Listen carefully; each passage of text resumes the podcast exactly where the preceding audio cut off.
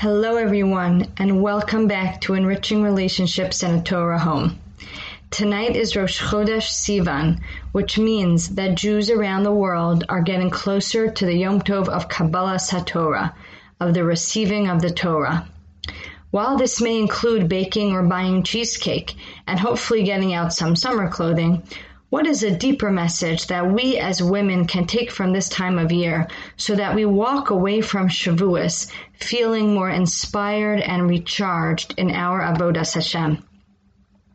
Many of us are familiar with the famous event that occurred after the Jewish people agreed to accept and follow the Torah. The Torah tells us a bit later that Hashem lifted the mountain, the Har Sinai, over Bnei Israel as a way to pressure them into accepting the Torah lest they get buried under the mountain. This is a puzzling series of events. If the Jewish nation had already declared together Na'aseh v'nishma, we will do and we will listen to the Torah, why the need for them to be forced later on and seemingly threatened to accept it once again? One answer to this question gives us fascinating insight into human nature and the struggles that we often have. True, Bnei Israel eagerly agreed to accept and follow the Torah when originally saying the words Na'aseh v'nishma. However, after they made that declaration, they started doubting and worrying about their capacity to truly, truly follow through on their commitment. They started thinking to themselves, wait, can we really do this? Is this really possible? Can we really live a life of Torah? You know those inner voices we all have in our heads that make us worry, hold back, and often prevent us from making a leap of growth?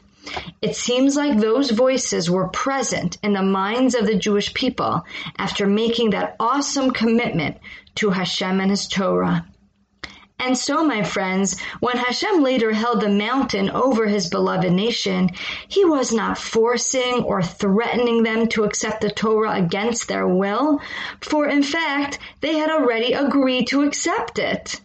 Rather, Hashem was holding the mountain over them as a way to quiet or intimidate the skeptical inner voices that many had in their minds that were making them second guess this new beautiful relationship with Hashem. Knowing that these inner voices can ultimately block people from growing and following what they initially recognize as truth, Hashem came to vehemently shut those voices down by lifting up the mountain and so to say reminding Bnei Israel that their original commitment and decision was indeed noble and they could ignore those niggling voices trying to slow down their process of spiritual growth and commitment.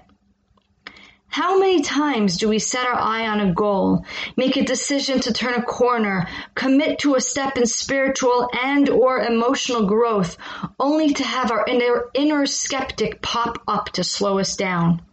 How often do we find ourselves rationalizing while we can't make that move, climb to the next rung on the ladder, or stretch ourselves to the next level? The Yetzer Hara presents himself in numerous ways, and sometimes it is in the voice of the sophisticated, rational skeptic.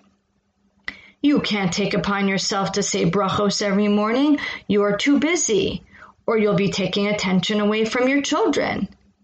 You can't wear your skirts any longer. You'll just be putting on a show for other people. It's not realistic to get a filter on my phone. It will make my life so much more complex, and none of my friends have one.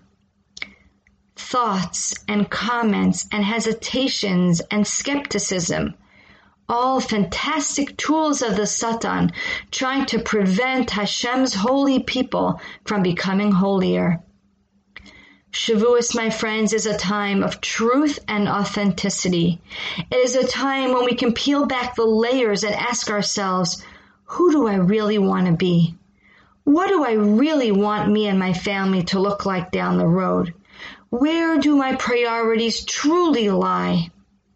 And then just as was done in the times of the Torah, we can declare a confident Naaseh V'Nishma, a confident commitment to embrace a step of growth that we know deep down is true. And then, just as was done in the times of the Torah, with the mountain above their heads, we, the Jewish people of today, can allow ourselves to silence those blocking voices and commit to taking the leap of commitment to enhanced Avodas Hashem. Hear the voices of holiness, the voice of truth whispering in your ear, and just do it. Hashem helps those who are committed to Him. Have a wonderful Yom Tov and all the best.